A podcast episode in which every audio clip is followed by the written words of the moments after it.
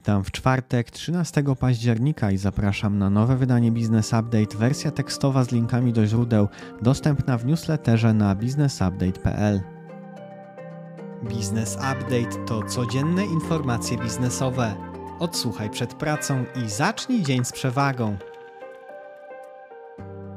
Środę na zamknięcie nie widzimy powrotu optymizmu na rynki. WIG20 spadał o 1,3% do 1377 punktów. Podobnie w Stanach S&P 500 spadało również o 1,3% do 3577 punktów. Allegro dwa lata po debiucie znalazło się na najniższym poziomie. Cena akcji wynosi 18,70. Dziś przekonamy się, czy decyzja o rezygnacji z podatku od nadmiarowych zysków przyniesie jakiekolwiek odbicia na rynku. Gospodarka i makroekonomia. Rząd wycofuje się z planów wprowadzenia podatku od nadmiarowych zysków w wysokości 50%. Miał on dotyczyć firm, które w tym roku osiągnęłyby marżę zysku brutto wyższe niż średnia marża za lata 2018, 19 i 21. PGE jest na finiszu działań mających na celu przejęcie istotnego z punktu widzenia bezpieczeństwa energetycznego podmiotu. Informację podał wicepremier Jacek Sasin, dodając, że na szczegóły trzeba poczekać. Nieoficjalnie podaje się, że może chodzić o PKP Energetykę. Według Związku Banków Polskich unieważnienie umów kredytowych zawartych we frankach, polegające na spłacie jedynie kapitału bez odsetek, wiązałoby się z ponad 100 miliardów straty dla sektora bankowego. Mogłoby także negatywnie wpłynąć na jego stabilność. Wczoraj odbyła się rozprawa, na której przemawiał m.in. prezes KNF. Wyrok Trybunału Sprawiedliwości Unii Europejskiej pojawi się najwcześniej za kilka miesięcy.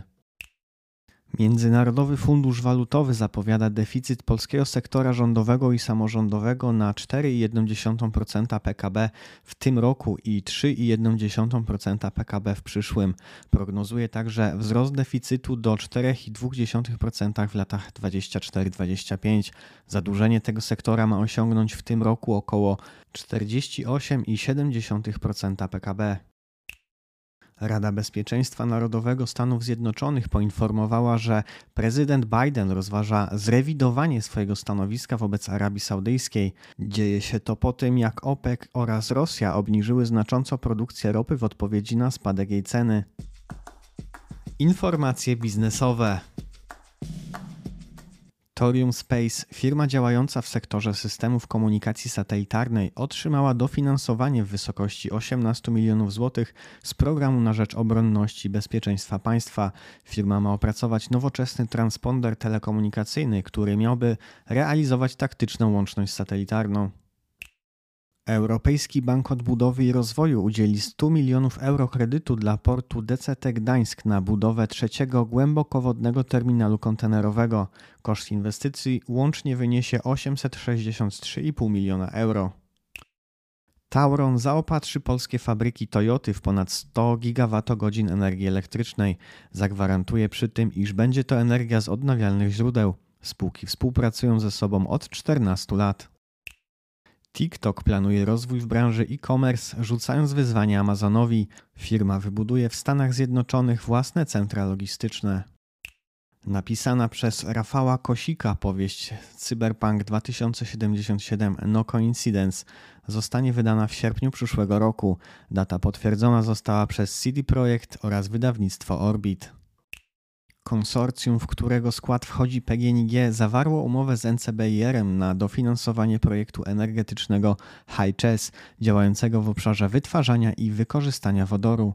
Wartość umowy to 34 miliony złotych, budżet projektu wynosi 120 milionów. Fuzje i przejęcia, inwestycje i venture capital.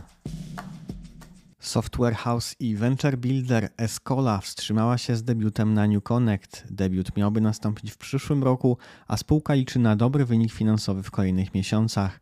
Według jednego z członków Rady Nadzorczej to za dobra spółka, by debiutować przy obecnym otoczeniu. Hydroaluminium AS zadecydował o nienabywaniu akcji Alumetalu w ramach wezwania ogłoszonego pod koniec kwietnia. Pomimo uzyskania unijnej zgody na koncentrację, nie uzyskała zapisów na sprzedaż w wezwaniu. Cena z wezwania wynosiła 68 zł 40 groszy za akcję. Wczoraj notowania zamknęły się na poziomie 3 zł niższym.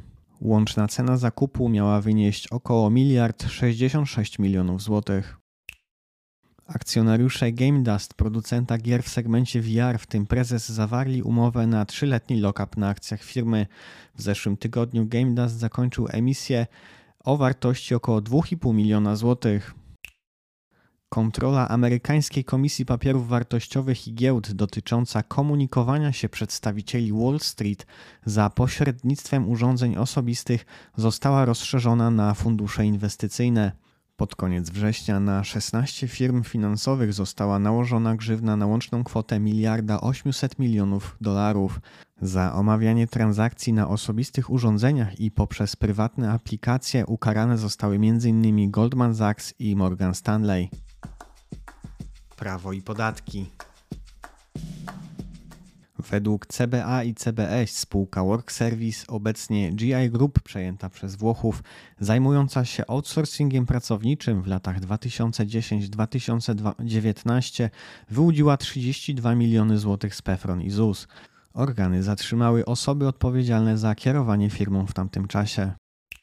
Dyrektor KIS stwierdził, że zakup odzieży może zostać uznany za koszt uzyskania przychodu jedynie w przypadku, gdy odzież taka utraci swój charakter osobisty. Trwałe opatrzenie stroju logotypem firmy pozwala więc na wliczenie tego wydatku w koszty.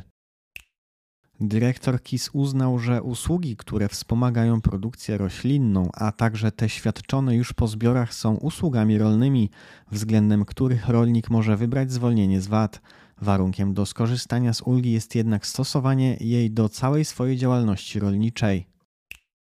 Ministerstwo Finansów opublikowało rozporządzenie, zgodnie z którym od 1 stycznia 2023 właściwym urzędem skarbowym, na którego rachunek bankowy należy wpłacać podatek od wydobycia niektórych kopalin, będzie pierwszy urząd skarbowy w Bydgoszczy.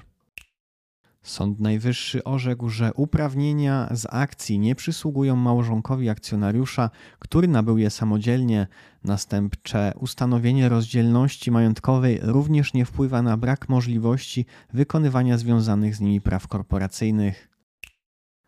NSA oddalił skargę kasacyjną biura festiwalowego spierającego się z fiskusem o zwolnienie z CIT dla działalności statutowej. Zgodnie z orzeczeniem, dochód wydany przez podmiot na organizację przyjęcia z lampką wina po premierze czy koncercie nie tworzy wydarzenia kulturalnego, przez co nie mieści się w celach statutowych i zwolnienie nie obowiązuje. Sąd okręgowy w Gliwicach orzekł, że aktywowanie cudzej karty płatniczej przez klienta znającego procedury zabezpieczające swojego banku to przykład rażącego niedbalstwa. W związku z tym odpowiedzialność za transakcje nieautoryzowane przez klienta nie zawsze leży po stronie banku. Wyrok dotyczył oszustwa z 2020 roku popełnionego za pośrednictwem platformy OLX. Rada Ministrów przyjęła projektowaną nowelizację ustawy o rozpatrywaniu reklamacji przez podmioty rynku finansowego i o rzeczniku finansowym. Zgodnie z projektem m.in. zaostrzone zostaną kary finansowe za utrudnianie złożenia reklamacji, a rzecznikom finansowym przyznane będą kompetencje do wszczynania spraw przeciwko podmiotom finansowym na rzecz klientów nie będących konsumentami. Wiadomości rynkowe. Na giełdzie European Energy Exchange Polska sprzedała ponad 3 miliony uprawnień do emisji CO2 w cenie 65 euro i 76 centów. Miesiąc temu uprawnienia były sprzedawane po 64 euro i 71 centów, czyli o 1 euro mniej. Na koniec września w Polsce użytkowano 57 256 samochodów elektrycznych, czyli o 44% więcej rok do roku. Około połowa z nich to hybrydy typu plug-in, 439 tysięcy samochodów to hybrydy. Wyniki spółek i rekomendacje. Dom maklerski BDM w raporcie ustalił cenę Forever Entertainment na 7,20 zł, podtrzymując jednocześnie rekomendację kupuj. W środę około południa kurs Forever Entertainment wynosił 5,36 zł. Akcjonariusze Rainbow Tours postanowili wypłacić dywidendę z zysków zatrzymanych w wysokości złoty 50 za akcję. Stopa dywidendy przy obecnym kursie akcji to około 8%. Grupa Pepco osiągnęła w czwartym kwartale miliard 243 miliony euro przychodów. Jest to wzrost o 17,5% rok do roku. Pepco liczy, że EBITDA bazowa za rok obrotowy osiągnie poziom 750 milionów euro. Grupa ma w planach dalszy szybki rozwój, otwarcie w kolejnym roku obrotowym 550 nowych sklepów i wejście do Portugalii i Grecji. Wojas odnotował we wrześniu bieżącego roku 32,5 miliony złotych przychodów ze sprzedaży, to o 34,5% więcej rok do roku. W okresie od stycznia do września Wojas uzyskał 225 milionów złotych przychodów, co stanowi wzrost o 20%. To już wszystkie informacje na dziś. Życzę Państwu owocnego czwartku. Jeżeli podcast był pomocny, będziemy wdzięczni za polecanie go dalej. Do usłyszenia jutro.